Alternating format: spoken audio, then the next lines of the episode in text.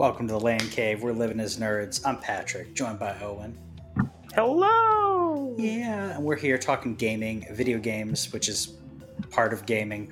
We can talk tabletop and other things too, but we're here every single Thursday live on Facebook. We're also on YouTube and SoundClouds and Spotify and wherever you want your podcast, however you like to ingest us. We try to be there for you to partake. And I hope you're having a great week. What about you, On? You having a good week? You know, we're week, 72,000 of stay at home, but I can't, I honestly can't complain too much. Family's healthy. The weather's starting to get warm in Texas though, which is a tad annoying, but that's Texas for you. But all in all, pretty well. You doing okay? Yeah, good. We just went to the beach. We're trying to make that like a regular thing because I'm like 7 to 10 minutes from the beach, depending on which beach I go to. Sure. So you walking? You driving? We drove over there. Yeah, it's too far. It's like a 7 to 10 minute drive. Okay. Maybe like the one we did today was 15 minutes. So, but we were trying to go to a beach that's not as populated, and even the beach that's not as populated, people were not social distancing. So, yeah, we're trying to get out of the house and be sane. As you know, you do your walks. I do mine as well. Try to get out and be safe. But it's funny because you mentioned week 72. I couldn't remember how many weeks it's officially been for the safer at home, stay at home, whatever. Nope. And John Krasinski's YouTube show is how I figured I watched his recent YouTube, his Good News show. And was like, oh, okay, it's week 7. Like, okay, now I know. Obviously, it's different in parts of the country, but yeah, it feels like forever. It really feels like forever.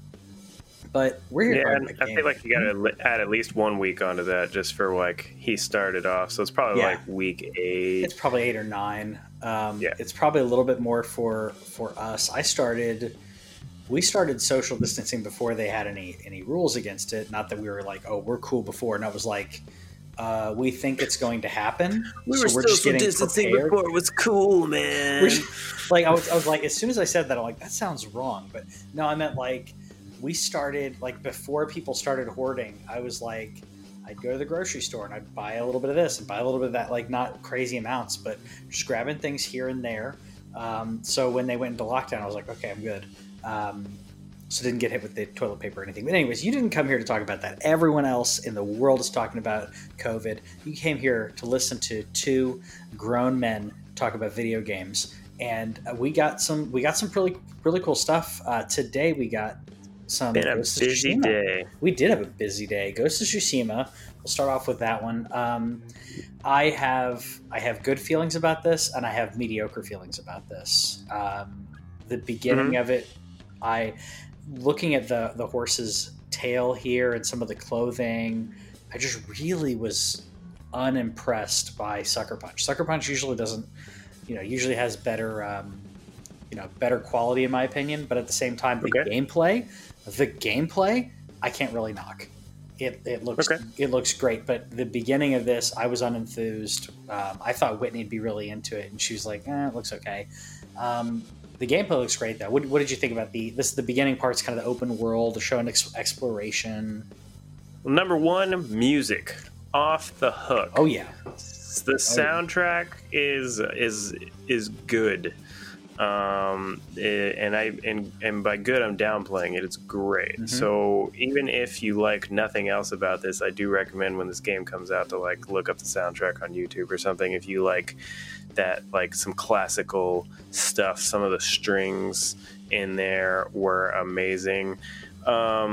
I'm kind of with you on the graphics, but I'll say the environment looks great. Like the textures look good, especially after playing Final Fantasy VII for the past several weeks, where the textures are sometimes very subpar, and even mediocre. The texture here, the environment, like the trees, the bushes, the grass that we're all looking at, like all of that looks great. Now, where I do agree, the player model does not look great, and I'm wondering if there's gonna be some patching if this was like the final product. I guess it feels like it is, but at the same time, like I didn't have a problem with his clothes, but like if you look at like the front of him and like the front of all the enemies that you'll see coming up, like I was like, okay, there's they're they're dudes. Yeah, you know, whatever. And this isn't next gen. I mean, this is current gen. Yeah. So we're not. I'm not critiquing it to say, oh, this isn't up to par graphically. I'm surprised that this studio, some of the stuff was a little below the benchmark that I assumed that they would be trying to hit. But at the same time, like I said, there's so much. You mentioned the music. Good music is great when it's great, and it's even better when it's hardly noticed. But it adds to the ambiance, and there's quite a few games that do that. Obviously, Red Dead had some amazing sections where the music is the thing. Like here, listen to this music while you're riding the horse. But here, there were some really subtle pieces that I really liked. I like the exploration. I felt like this is like Red Dead meets Assassin's Creed in a samurai, in Japan. And I was happy about it. I think part of Whitney's reaction probably was because she just got done playing Red Dead, and then she saw this and was like, "Oh, this isn't as good as Red Dead." Which, Red Dead was almost like photorealistic in some cases. Like this is more artsy, and I think it looks good. But more importantly, because gaming is about gaming, the gameplay looks really good, and this is very story driven. So I'm happy about that. It really makes me think Breath of the Samurai, to be honest. And I know that's natural, just given like the location and like where it is, but like the way that they opened up. You know, obviously we're not playing the commentary here, but I encourage you guys to. It's an 18-minute long state of play, by the way. It goes well though. A deep dive, but like so they open up on that scenic view, and they were like, we wanted exploration to be the thing, and so. I was listening to it on low volume because my kid was going to sleep, but I was like, did at any point did they say anything along the lines of like, you can go everywhere that you can see right here? Because they didn't use those words to get out of that. Yeah, they didn't use those words to my recollection. It wasn't like Skyrim or Breath of the Wild where they're like, if you see it, you can go there. Look at this mountain. You can go up there. So I'd be really curious about that because just everything like that looked great. Sure. And that excites me. I'll say what doesn't excite me and probably what excites maybe you, but like the samurai combat, I'm not extremely looking forward to because I suck at parrying. We've talked about this many times. Owen is not a parrying kind of guy. And so I'm hoping that unlike from games that there is an easy mode if I suck too bad at it. To me, and I actually queued this up specifically to kind of A/B this because I really liked that they showed when I saw the samurai section, the first thing that I thought was, this is going to be a little bit more daunting and stressful. The systems, they're like, oh, look, here's the different stances and here's the parrying. I was like, that seems, not that I wouldn't dig it because I'd probably be okay with it, but a lot of my gaming, I'm trying not to stress out as much, with everything else going on in the world. And I'm like, you know what? I don't need that extra stress. This section is what I really enjoyed, seeing the ghost, the stealth action, which unfortunately Whitney like left the room like before this, and so I'm gonna have to show this to her later because I think this is more up her alley. She loves Assassin's Creed, she loves loves those kind of games, and the strategy involved in this, to me, I feel like this is the way I would play it. I may do a separate playthrough where I try it as a samurai and see how I like the combat. If it's not too difficult, maybe I'll like it. This seemed to me like a very enjoyable way and almost a cerebral way to play. Strategizing. Let me throw these fireworks to distract the people, and of course they stupidly go towards the fireworks. But also, here's a kill and then an immediate kill afterwards. Very Assassin's Creed, not just with the jumping, but saying you've surprised someone, you have an attack of opportunity kind of thing. I really like this. The samurai portion, honestly, it's not that I didn't like it. I just felt like that may have been a little bit more daunting in the moment, stressful. Where this is, you can take a beat, figure out, assess the situation. Yeah. I'll say the other thing about this particular mode where, like, I would definitely prefer to stealth. I hope, because you can see the goal in this particular mission. It says something like destroy a black powder cache. So I'm also hoping that in addition to, like, some stealth mode, maybe I don't have to like kill everybody. Sure. Like this dude, he just like straight, like that guy was crawling away. He straight up murdered him. I'm kind of hoping that there is opportunity to not kill everybody. Now, again, we've talked about this many times where it's like, I'm not opposed to it whenever the game is presenting you with enemies, but whenever it comes to realistic games like this, I don't like doing it all the time. I don't like the whole entire game being me just like destroying everyone. If there's like an opportunity to just straight up sneak right by them, get my mission done with minimal casualties, like I like that kind of thing, because that's how I would do it if it was me in real life. I wouldn't want to have to take out everybody. I would just want to get what I want to get done. So I hope that there's that opportunity as well, to mix it up and not always feel like I just have to go around and just, you know, sneak everybody. But if the only choices are sneak or samurai, then I'm going to choose sneak like every time possible. Oh, sure. Yeah. And that's kind of how I was feeling about it. I will say that I do agree. Like that's one of the things that I liked about Metal Gear is, you know, you could go and kill everybody, but there are non-lethal, actions that you can take, because these enemies, you know, depending on the enemy that you can't always talk your way out of situations as much as we'd like to do that in like a Fallout or Mass Effect kind of way. These are people who are like, they're unfortunately, you know, they kind of very one note. I'm just guarding this thing and I'm going to attack anything that comes at me. They're already in that mode, so you can't convince them to be otherwise. So sneaking around them is what you'd want to do, or knock them out, something non-lethal. Yeah. So that could be cool. I haven't seen it. I'm hopeful that you can do that. Just also, I like the variety. I like being able to complete a mission in different ways. Like, if you really analyze it, is there a way you could beat the mission without killing anyone? Like, or minimal, where you can sneak in, light that thing on fire, and get out.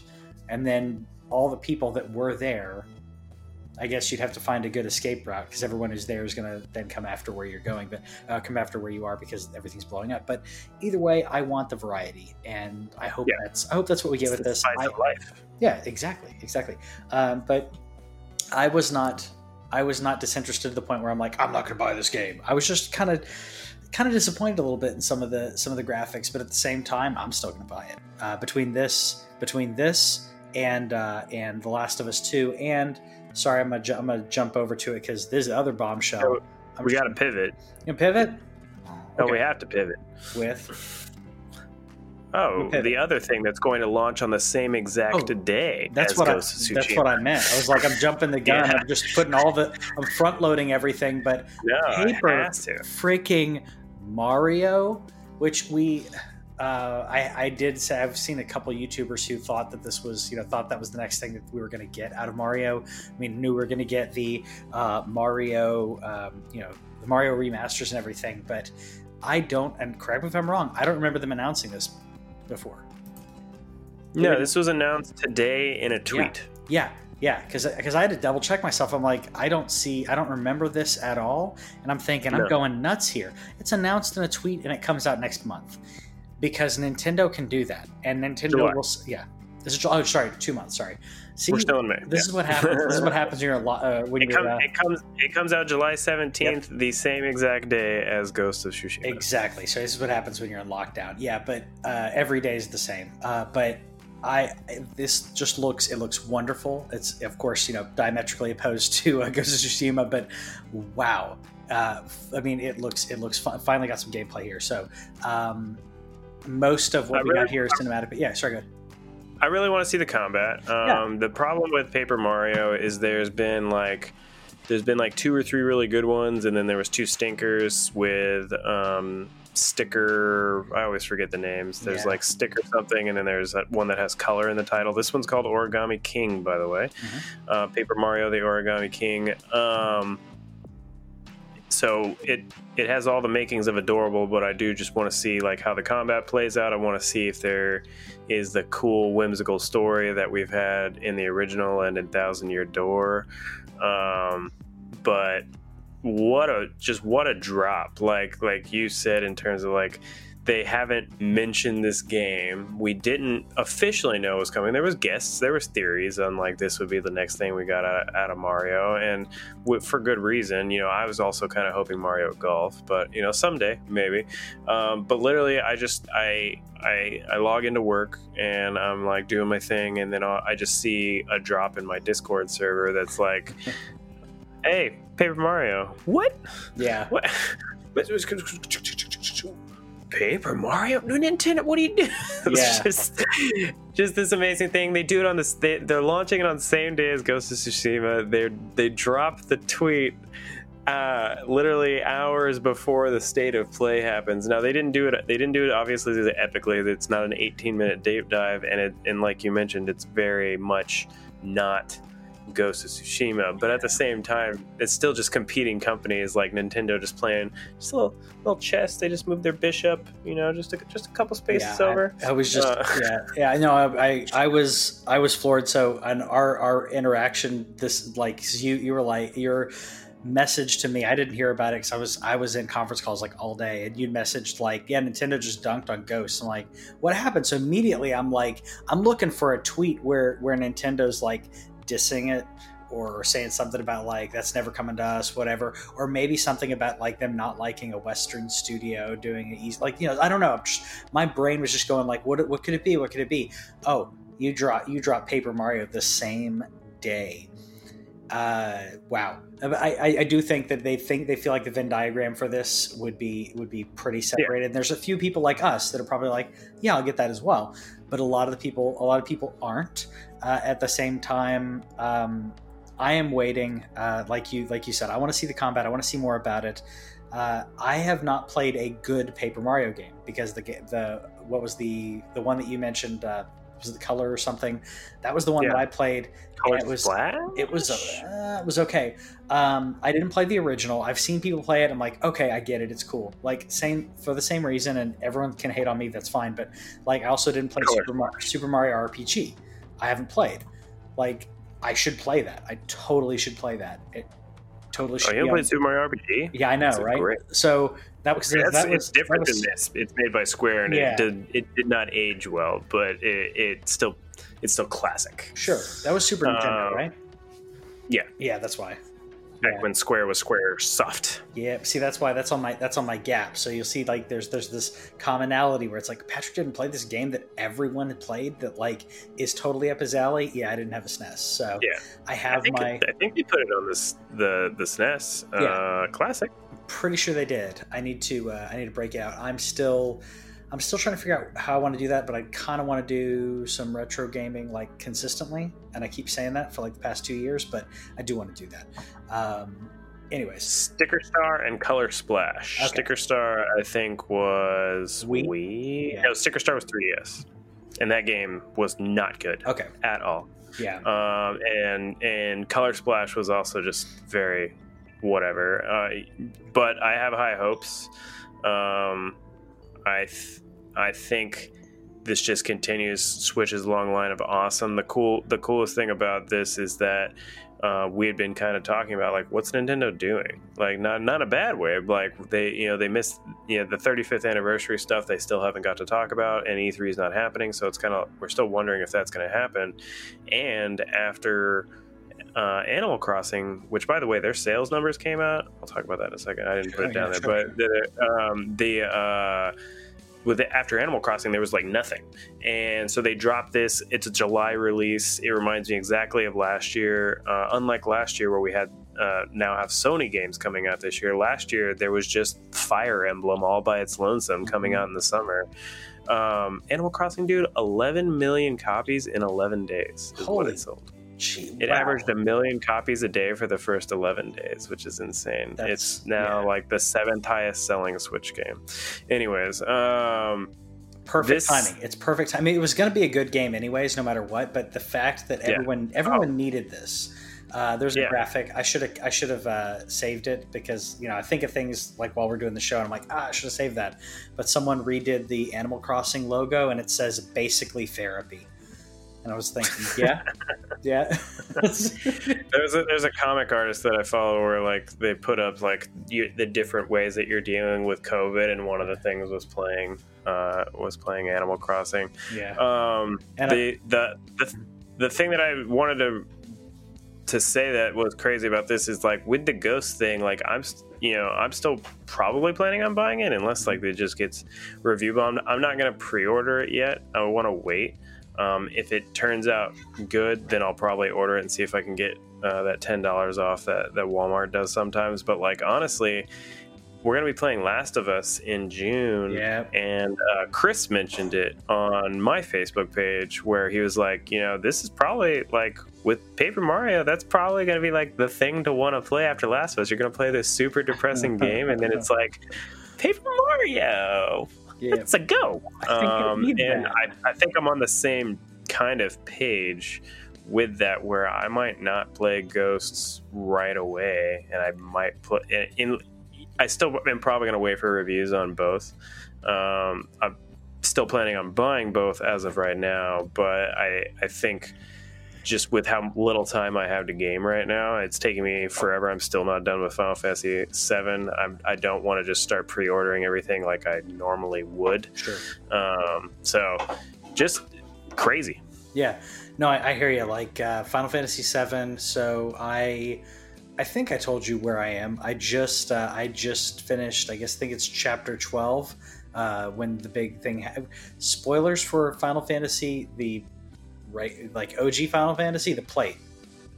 It just happened. So this isn't something new to the remake. Like that's I think that's just the plate. You don't have to say what happened to the plate. Yeah, I just said the plate. And it could be a dinner plate. It could be a paper plate. It could be a dinette. That happened, but yeah, that's right. Because I messaged you about it, and I was like, dude, like they really, really like had a slow burn on this, but it worked really well. So that's where I am. I am taking tomorrow off for my own mental health, do some things I need to do anyways around the house, and I'm going to be playing some Final Fantasy VII. I don't know how far I'll get, but yeah, I think I'm going to do that for a good chunk of the day. It's great, and I'm with you. Like, we have limited amount of time that we can game where we have adult responsibilities, parental responsibilities, both husband responsibilities, where, we can't just game for like 8 or 10 hours a weekend, a day on the weekend. Like that's not how it happens anymore. But that's okay. I mean, yesterday I was playing too, and there's an annoying. But the first time I actually got like actively annoyed with the game, there's a point that you're in. I'm near the end, and there's a thing where like you're on a tunnel type thing, and you're crawling, and I got stuck. It wouldn't let me. You look at this thing, and it gives you the opportunity to press circle to go back, and I'm just sitting there slamming on circle. I'm like, let's go back, and Cloud just wouldn't move, and so at that point, like I was done. I once I get annoyed, I have a hard time like continuing for the day. So I reloaded the save this morning just to make sure that I wasn't like permanently stuck or anything. And I just played around I just fought some stuff and did a little grinding for like 20 minutes. That's but cool. Hopefully whenever I get back to it, maybe tonight, that it won't be. But yeah, like I've only been playing video games for maybe, I don't know, 4 or 5 hours a week, and for some people listening there, or that aren't like gamers, are like, man, that's a lot of time. It's really not for me. Not for somebody who like finished Persona 5 in like 2 weeks, and things like that. Yeah. Where like 5 hours is not a lot. I've been taking a lot of breaks, and so whenever it comes to stuff like Ghosts and Paper Mario launching on the same day, two studios that I love, I really am happy for Sucker Punch and that they got this deep dive. I think that this thing probably, hopefully, sold a lot of people on the game, because it's probably going to be the only look we get. So I definitely encourage you, if you like that samurai feel. If you like that third-person open world, the thing is 18 minutes long, so go check that out. And then on the flip side, if you're a Switch owner and you like jolly little, somewhat RPG-type, kooky Mario games, then you should definitely check out Paper Mario, because it's probably going to be awesome. Yeah, it's almost like something for everything right now. There's so much going on in video games. Like this week, like it didn't hit me until today, how much news we had this week. Where it's not like oh crap, we have like 30 stories. It's like every single story has something like hefty. Next one, in particular, Tony Hawk Pro Skater 1 and 2 remastered. This looks so good. Wow. And I did see, because the first thing that I thought of is the first thing, you and I have talked about Tony Hawk. It's like, okay, how do you do it without the soundtrack? And they said they have most of the songs. So I'm assuming there's some that they didn't get. I didn't see Rage on there. Yeah, so I'm sure that there's some that, probably Tom Morello and Zach Il Rocket and Rocco, whatever, were like, I don't wanna license that out. Because they have to give that okay. At the same time, the soundtrack that's on there looks good, and the game looks great too. So I've got to play this.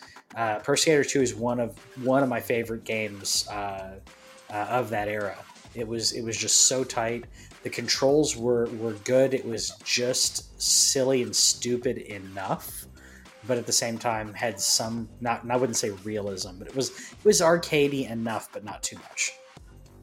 Yeah, I really liked how they did this trailer too, where they showed the side by side, or they showed not side by side really, but they showed the original and how it looked, and then they flipped the little thing on it to show you just this is a remaster. Whenever you're looking at this game, like if you're talking about like remastering that old PlayStation games, which a lot of PlayStation games could use this love, mm-hmm. Talking about remastering this era, this is how you do it. You don't just up-res it. Like you do what they did in this. It looks good. Hopefully it still controls relatively similar to the way that it did. It's not Skate 4, sorry guys, but it's still classic. And the fact, couple things in there, you get Tony Hawk 1 and 2. It's only $40. It's not 60. So that's a great price for a remaster. I don't generally shout out collector's editions very much, but the collector's edition comes with one of Tony Hawk's boards that you could get in, I think two, maybe one also, but like his brand of board, and it's only $110 for the board and the game, which was pretty cool. Exciting. Glad that they got most of the music. Glad that it looks as good as it does. Glad that it takes me back at that, like. That's one of the like you mentioned with two. I spent so much time playing that game. I'm excited to get it, at least to jump back in. I sucked at one. I remember that. Two was just light years better than one. Yeah. So hopefully they've improved the one's controls a little bit. I feel like Tony Hawk 1 and 2 are like Warcraft 1 and 2, where Warcraft, like OG Warcraft, was like, okay, it's good, and then Warcraft 2 came out and you're like, oh, that's what this is supposed to be, that's what this is about. And hardcore, at the time we were eating up whatever we could when it came to those kind of games, but yeah, I'm loving it. What I'm not loving though is apparently Assassin's Creed Valhalla might not even hit 60 frames per second on the Series X. And I love your comment, which begs to differ. What the crap? Begs the question. Sorry, I'm exhausted here. Begs the question, what the crap are the developers doing? I had heard in the past a lot of developers, and I will say this is true for a lot of games, that 60 frames for some games does not have as cinematic of a feel. Obviously, sure. Now, and that is true because it doesn't look and doesn't feel as cinematic. But in my opinion, there should be for next gen, we should be looking at having a setting, which I think we've had games for quite a while that have had this, a setting to say, do you want to prioritize your frame rate or do you want 4K? Like to basically say you can do 4K at 30 or you can do a lower resolution at 60. And a lot of people will be like, no, I want my frames. Give me 60 frames and 1080 60, right? And I don't know, it's just really surprising that it's not that they've chosen not to, it's that it may not hit it on Xbox Series X. And Xbox Series X is supposed to be the most powerful of the two consoles. It really makes me wonder. We still don't know because they just haven't said it, because Series X has the marketing on Valhalla. They just, you know, there's no reveal of the PS5 hardware yet, but I want to know, are you going to be able to hit it on any console? Can you hit it on PS5 or not, or is it going to be PC only? Because these are Ubisoft games, so they're going to be played on PC, which a lot of people do play things like Assassin's Creed on computer for this very reason. Like the thing about this is like, I get that it's not cinematic. There's a lot of times where I don't care. I can't necessarily always notice, but like, you know, just like how you're playing first-person shooters, like you notice when a first-person shooter is not 60 frames. Oh, agreed. It's extremely obvious. Yes. But something like this, I get it. But at the same time, they're just, I'm not a developer, so I'm not trying to criticize. But at the same time, it's just like, this was supposed to be the generation. Like the Xbox One X and the PS4 Pro, which the One X is far superior to the Pro. They're great little pieces of hardware, but like they weren't up to snuff. This was supposed to be the gen where you're finally like, you know, we're competing with PCs, and PlayStation 5, which we're going to talk about in a second, is competing with PCs in one way. But I still want to know, am I going to get the frames? I shouldn't have to sacrifice that. Like, you know, maybe I only get 1440 and 60 and not true 4K. You know, I think that should start being the focus, is like maybe like a 1440 up-res to 4K, but like we should be beyond 10K. I got a dope 55-inch 4K TV. I want to play 4K 60 frames per second, and if I can't play that, I want to pay 14 for. I want to be above my last generation TV at this point. And again, I'm not trying to be critical. It's just I don't understand why it can be hit on PC and why it can't be hit on this Series X, which is a beefy console. Yeah, you know, I that's. Again, I'm not hardware. I'm not a developer. I just don't understand where the disconnect is and why it can't happen yet. Did they not have enough time with the hardware? That you may know, be like, it. Yeah, I don't know. That may be it, because they didn't say for, I don't remember. And correct me if I'm wrong in the comments, please do. I don't believe that they said during the presentation that this was optimized for Series X. I know they mentioned a bunch of others, but I can't remember if they set it for this one, because if it is optimized for Series X, like a lot of the others that they mentioned, then it should be able to get close or hit 60 if the Xbox is that good. Of course, it's not going to be good as the best computer, because the best gaming PC is going to cost you thousands of dollars. Consoles are always about accessibility. They're about ease of play. They're about compatibility of like, I don't want to, you know, have to worry about patches and stuff. Now consoles kind of do it for you. You don't have to worry about the normal OS, multiple things, where all it does is play games. So yeah, it's disappointing that's going on. Also, what I thought was disappointing at first, and now I'm just like, I don't know how to feel about this. I'm going to jump over, because I figure we'll talk about PlayStation 5 here in a second. But EA basically said they're doing their own kind of upgrading when it comes to their games. So different from what Microsoft's doing. Microsoft's basically saying, hey, we're supporting smart delivery. Wherever you buy it, you get it.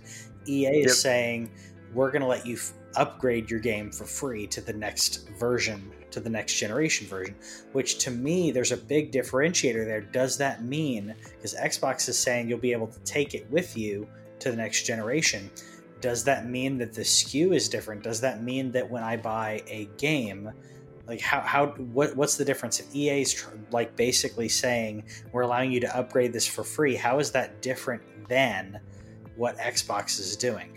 Maybe because they wanted to make sure you could do it on PlayStation as well, which they did straight up mention. That's the thing, is that they weren't very specific enough, you know, and it's just, are they going to charge you is the other thing. I thought they said it was for free. Maybe I was wrong. Well, EA has confirmed that it's Yeah, I'm talking about EA. Yeah. EA has confirmed that its upcoming games for the current generation can be upgraded for free to run on next generation hardware.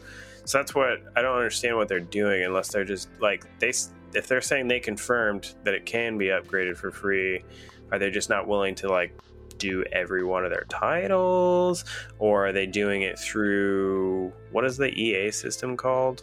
Origin? Yeah, you're right. Are they doing it through the Origin thing and not through your Xbox/PlayStation account, like you're saying? Yeah. Like, so does that mean like if I bought it on Xbox One, could I get it on PS5? I highly doubt it, but that would be sweet. Right. That'd be amazing, but there's no way they'd do it. Yeah, I just don't understand why they aren't just willing to go along with it, unless you're absolutely right that they're trying to leave it open to do both consoles. I don't know. It still seems like EA has the opportunity there to be like, nah, pay us $5. And honestly, if that's all it was, I don't mind that. I think for free is definitely the consumer friendly thing to do, but at the same time, it's not like upgrading this thing to the next console is cheap or anything. They're not just like flipping a switch and saying, okay, it's been, up-res and everything for Series X. Like, since backwards compatibility already exists, no matter what, you're going to be able to play your Xbox One game on Series X. And theoretically, you're no matter what going to be able to play your PS4 game on PS5. So, up-resing isn't free or cheap, I imagine. So I don't mind if they were going to be like, pay us $5. I'm like, okay, cool, yeah, whatever. But it's just weird that they just wouldn't. Like, they have an opportunity here to be like, yeah, we'll do. We're in it. Like, slap us down as a whatever Microsoft's called. Yeah, what's their thing called? So their smart delivery and all that. Smart delivery. So, we're down for smart delivery. No problem. What made me feel like weird about this. I'm like, this is different. Why would they come out? And it wasn't like a, hey, I'm doing it too. They were basically saying, hey, we're gonna let you upgrade your games for free. And immediately I was thinking, but isn't that what Xbox is already doing? Does that mean that PlayStation, that there are certain games, maybe it's up to the developer when it comes to PlayStation to say you can choose to have it for free, or you can choose to it's PlayStation's view is going to be you can choose to upgrade it for free, or you can choose to pay to have your consumer pay X amount to upgrade. I'd be completely fine with that. I would be too. Excuse me. 100%. I would be too. I feel like excuse me. I feel like maybe this was EA's way to say, hey, we're doing our thing. All of our stuff is good. No matter where you are, you're good. Because I feel like we haven't heard what PlayStation is going to do on that. They've been cagey about some of the stuff, so maybe that's why. Maybe they're out there saying it's fine with us because there are some developers who aren't going to do that. Maybe Bethesda or others want to charge you every time for the game, or want to charge you the up. But if it's $5 or $10 to go from my PS4 version to my PS5 version, yeah, I mean, I bought Last of Us 2 twice. Sorry, Last of Us 1 twice. I bought Grand Theft Auto 5 three times. So I bought it twice. You bought it twice, see? Yeah. So I bought it three times because I bought it on PC at a really good deal, but to play with people who are also playing it. I bought Final Fantasy VII Remake twice. You bought Final Fantasy VII twice because you couldn't wait to get that steelbook. Because when did you end up getting that steelbook? Was it Saturday? Yeah, I got it the next day. Okay, so it wasn't that bad, but you had that bad boy preloaded. Digitally. Yeah. And no, it wasn't bad. It was a total, like, not the right move to make or anything with it. There it is right there. Yep. But I'll definitely pay them another $5 to give me the PS5 version and maybe some textures. Yeah. Give me some textures. So by the way, you were talking about having that one snag. I had a snag in the church. When you're on the upper part of the church, if you know what I'm talking about. He wouldn't move. He was just like, I'm like, what? Yeah. So I had a frustrating part on that. And Whitney was kind of like laughing at the whole situation, because I'm sitting here like, I've been drumming up this game. I've been drumming up Final Fantasy VII. Oh, it's so good. It's so good. And she's like, really? Like, that's what's happening right now. But for the most part, I'm loving it. Like, every now and then something like that. But I'm loving it. And we'll talk more about Final Fantasy VII when we do our full spoiler cast and stuff. Finishing Wall Market, I wanted more. I liked what I got, but I wanted more of it. I don't know about you. I'll wait to talk. I liked it a lot. But there, there's things.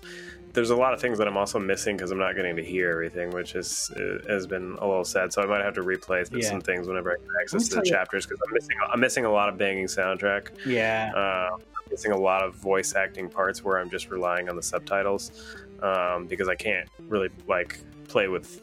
I have really nice HyperXCloud headphones, but those also cancel out noise outside. So you can't do that. Yeah, and good for you for being the responsible parent on that. To one, care about your kid, and two, not to offload that on the wife. That's good. I like living. Yeah, exactly. I will say one thing that you're not missing out on because you're not. You may or may not have noticed this. But when you start dialogue with a character, if NPCs are talking or if there's a radio near, you have all of that going on at the same time. So there was one section where I had a dialogue where I'm starting a dialogue with a character. You're having it was either cutscene or whatever you want to call it. This is my actual dialogue section, and I have NPCs talking while I'm having my dialogue, and there's a TV. So you have all this cacophony and they're all the same level or almost the same level. And that was jarring to me. And there's multiple times in the game where you're like, could you enable, if I start talking, can you shut up the NPC who's talking about whatever's happening? That just really, I don't know if you've noticed that, but it really bothered me. No, not really. But I commented when we first started playing the game that the music never, the music never stopping. Yeah. I had to turn it down. Never stopped. The music never stopped. Yeah. Always. Anyways, there's definitely two last things that I want to talk about for sure. I don't know which one you want to talk about first. Oh, go for it. What are you talking about? So I don't know which one you want to talk about first. We want to talk about some Keeley streaming, or we want to talk about some leaked release dates. Well, let's talk leaked release dates. I didn't have anything queued up for this one, but let's talk about that. So what happened was, and it's happened twice, honestly. So, and the only reason I can say twice definitively is because I heard it on another podcast that I listened to.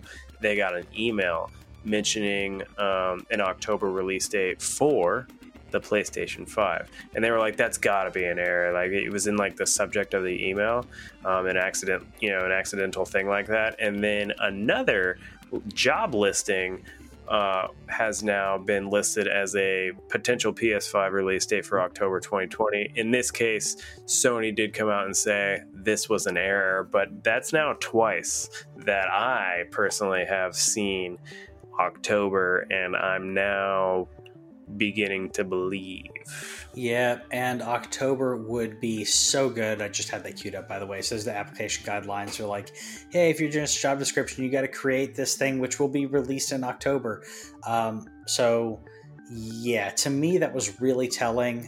When you see something like that, it straight up says, hey, it's not we need you hired by this date. It's no, we're going to have all this done, packed up, and shipped out October.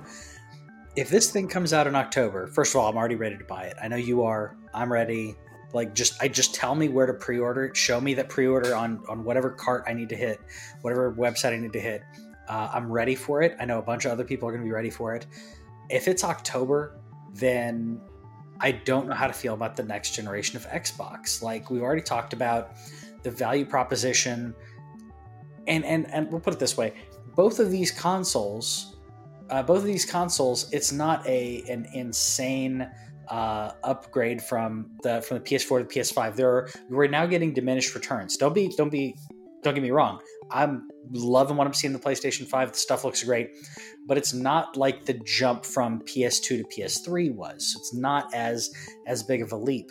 But at the same time, I'm happy about it. It's just a big price tag to pay for an incremental upgrade. I don't know about that. I think it's incremental. It looks great, but I feel it's incremental in comparison. But at the same time, we're seeing the start of these this console, and this console may go, let's see, so PlayStation 4, so almost 8 years, right? So this one may end up going 10. We don't know. Maybe they're going to have different versions, kind of like we had the Xbox One X. We talked about Series X, so there's probably going to be multiple versions of that. It may extend more. I'm just saying, like, I feel like it's not as big of a leap when it comes to graphics. It's still good.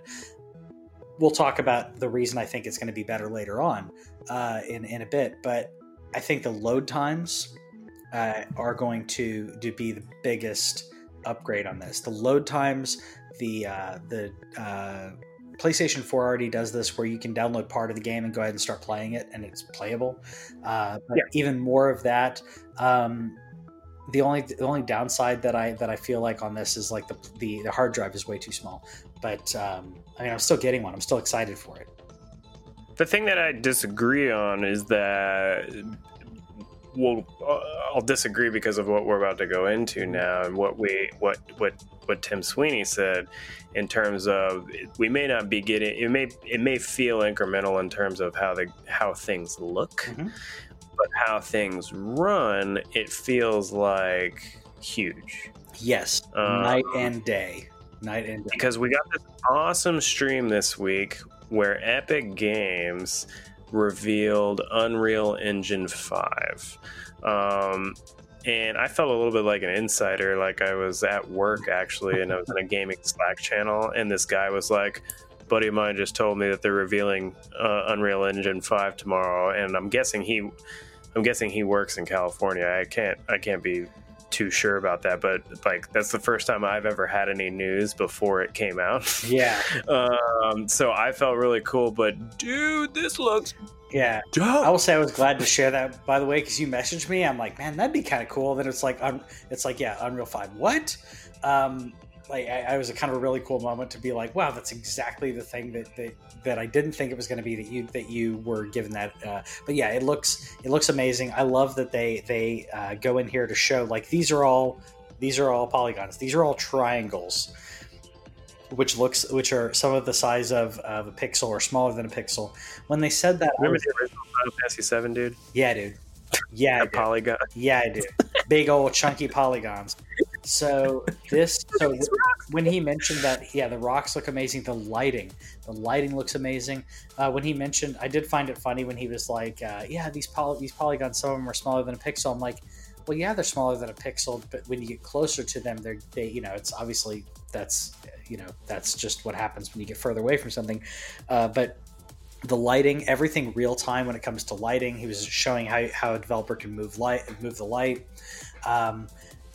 And I did play with Unreal Engine, the previous Unreal Engine, and I am not an amazing game developer or anything, but I played with it and I was like, okay, I get it. There's a lot of stuff you have to do manually. So when he's talking about, yeah, we're allowing you to do this, and this, like, optimize. So you just have to worry about the art. You don't have to worry about the technical aspect, because you need to have obviously a blend of these things, but seriously, like, it seems like this is so much easier to develop, which means that we're going to get games, we're going to get better games out faster. The games are going to look good, but the games are also, it's going to be easier for the developers to work on them.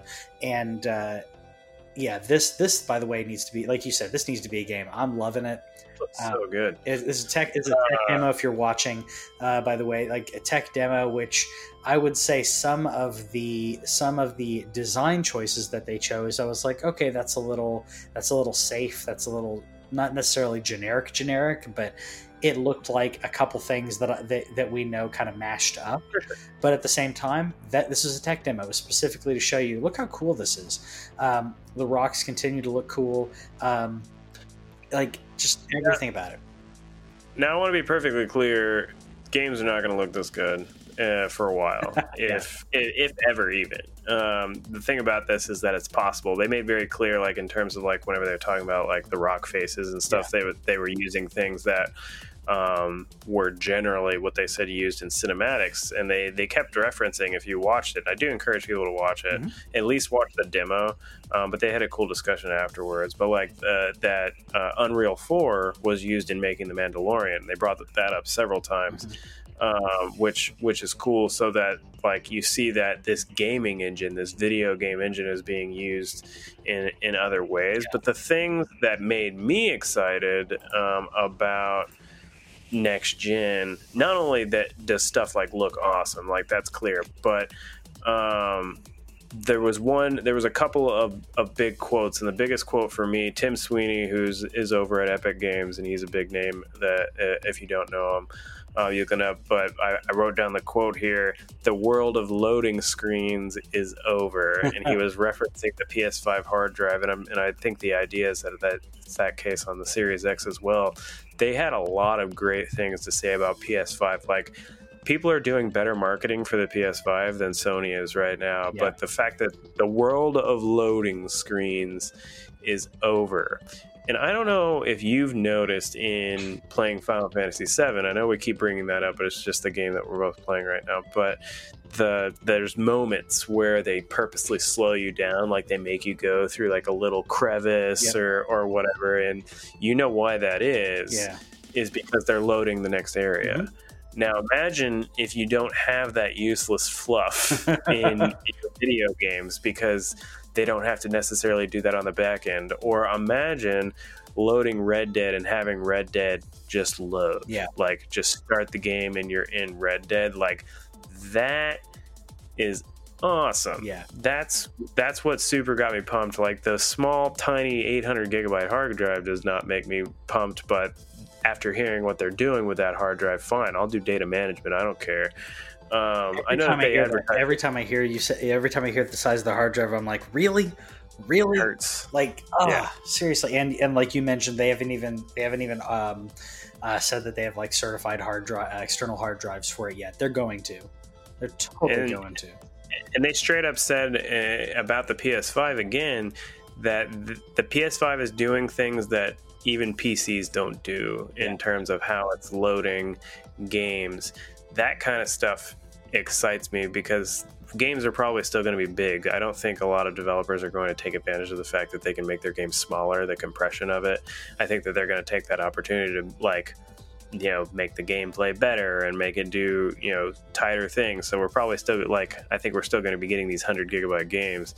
I just hope that Sony makes a PS5 like external hard drive that we can get, because they've also said that the current external drives that you'd be able to buy can't keep up with what the internal is, and not that you can't use them, but it's just not, you're not going to get that performance off of them. There was a couple other things that Epic said that people may not necessarily care about, but the only other one that I put in here specifically was that Epic, love them or hate them, they're doing some great things in terms of consumer-friendly practices. They have opened up, what they said is they're going to be opening up the way that their friend system works, and they referenced Fortnite as a thing, saying that right now you can use your account across 7 different platforms on Fortnite, and you can load your character, you can have all your progression, that can be loaded instantly, and they are going to let developers use that for free. So they're saying they're kind of bypassing PSN and Xbox Live and whatever Nintendo Online's called. But imagine that. Like, imagine the cross-play capabilities that they're talking about here. Imagine cross-buy capabilities here, where, like, if you bought from, say you buy Assassin's Creed Valhalla from Ubisoft, and you pay maybe a little extra, maybe you pay like an $80 thing for a cross-buy thing, and you're like, okay, I'm going to play on PC, and I got my cross-buy on my PS5, and, like, all my stuff loads. Like, that kind of thing was the other really exciting thing in terms of what Epic's doing, yeah. and a next-generational thing where we're now starting to bridge that gap. There's always going to be console exclusives, otherwise consoles don't exist, but the multi-platform type games, that's exciting to me. Yeah. Yeah, no, it's really exciting. The I mean, we're getting to a point where the console platforms, they have their differences, sure, but at the same time, there's a lot that's bridging the gap. You're still gonna have fanboys one on one side or the other, but honestly, I mean, and I have my priorities and everything, but am I going to get an the Xbox Series X? I don't know at this point. Earlier this year, I was saying, yeah, I'm going to get one. Now I'm just like, I don't know. I'm going to get a PlayStation. I'm going to get XCloud with Game Pass, though, for sure. Oh, yeah. Like and the XCloud Game Pass, yeah, that makes so much sense when it comes to being able to play it on my Xbox One X. That's why I'm like, do I want to get that, or do I just do Game Pass, XCloud, and just play off my Xbox One X? So I even ordered this week. I went into Xbox Design Labs. I designed myself a little Xbox One Bluetooth controller, and I'll have that sometime next month. So I'm ready for whatever they want to do with XCloud. Or XCloud, I'm ready for Game Pass on my PC. Yeah. Whatever they want to do, I have a controller now for it. Mm-hmm. It's a cool like cross slash of different shades of blue and white. Mm-hmm. But I'm hoping that the Xbox One controller also works for Series X level stuff, considering the only thing they did, I think, is they added a third button onto it. I don't think it's anything like the PS5 controller in terms of adding a lot of extra hardware, but I could be off on that. But I'm ready for that. We've talked about, I think a week or two ago, the Lockhart dongle. If that's a thing, I'm buying that 100%. I'm excited. Like, if anything, if you want something to get you excited about next gen, look up this Epic Games. It's called Lumen in the Land of Nanite, or you can just look up Unreal Engine 5 reveal. Yeah. And look up the Vimeo one, because the Vimeo one you can play on 4K. The YouTube one, as people probably know, Google has throttled their video streaming, so you can only view it at 1080, which is still beautiful, by the way, but you can look at it at 4K on Vimeo, and I suggest it if you have a 4K screen. I'm going to have to do that, because I didn't. It blows you away. I posted it on my Facebook if you need the link. I'll try and post it on the LAN cave, too, just because I don't think I should have launched that onto the TV, because I don't have a 4K monitor. At the here, but totally down for it. And this is why I was saying, like, there's that diminishing returns in regards to upgrades right now, but taking advantage of this a couple of years from now, it's gonna look amazing. And you mentioned the work that they did with Mandalorian using Unreal, because they were literally showing, they would have backgrounds that are I say projected, but it's on a giant LED screen behind them. I think that's LED. So instead of having green screen, they're like, here, this is the background generated in real time. You move the camera, it moves the background accordingly, because it's using Unreal Engine. It's amazing. So being able to do this, it's going to affect everything across the board: PC, consoles, everything, except for Switch. But I still love my Switch. I think the Switch is doing so well on its own. It doesn't really matter. And if you're not ready for the Series X, honestly, the Xbox One X, there's a lot of deals going on right now. And I say right now, I just mean in general. But like, you can get the Xbox One X for as low as $3. And I imagine that when the Series X comes out, there's a chance you might be able to get the One X for maybe $250. And if you can get a One X for $250, that is a nice piece of hardware.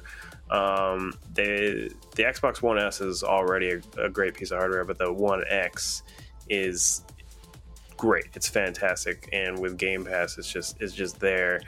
I highly recommend looking for that if you don't, if you're like, wait for that Series X to come out and get that discount, because Microsoft is already committed to all their first party stuff is going to be cross-platform for at least 18 months. And I imagine that the support for these consoles is going to be going on at least for the next 2 to 3 years, just because of how things are right now, especially like economy wise. Not to end our show on a down note, but with the economy, like launching a console in a down economy is tough. Yeah. But if you take advantage of that from your perspective, get a discounted console that already has literally thousands of games on it, that you can get for a monthly price of, I think, $9.99. Like, there's a lot of opportunity for value there if that's the kind of consumer you want to be. You know, obviously we could talk about PC and that kind of value too, but if you want the ease of the console like we do, mm-hmm. Look out for that cheap Series 1X for sure. Totally worth it. So yeah, if you don't have one, and you're not ready to jump to next gen, that's gonna be the purchase of the holiday season. Anyways, what did you think about Lumen? What did you think about Unreal 5 being announced? All this amazing stuff. Still no gameplay for Valhalla, but a pretty good week. Let us know what you thought about that, and we'll see you next time. Okay, bye.